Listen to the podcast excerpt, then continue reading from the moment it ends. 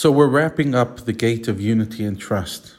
And we spoke about some fundamental ideas. In the last chapter, we spoke about the power of letters as the DNA of reality.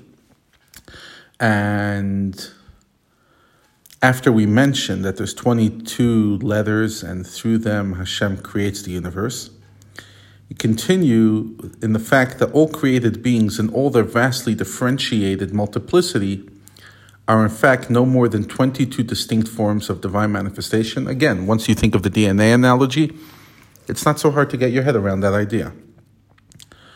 He says there are 22 letters, but there are creatures that are divided into multiple, multiple types. And that is all by combinations, substitutions, and transpositions of letters, as we spoke about in the previous class. For every letter is a flow from an individual particular life force and power. And when many letters are combined to form a word, then in addition to the numerous kind of powers, you have a new flow of higher power and general life force which contains and is equivalent to all the various individual powers and life forces of the letters. And this general life force unites all the private letters, individual letters, and combines them in order to grant power and life force to the world.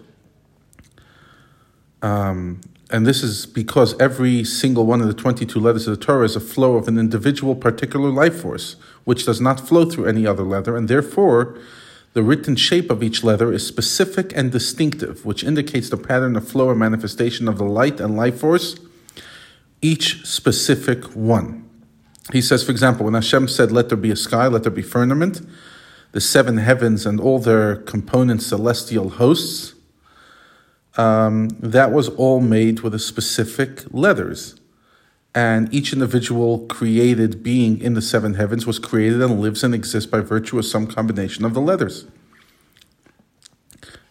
But every change of the leather, every time you play with it, it changes and creates a different new light and energy.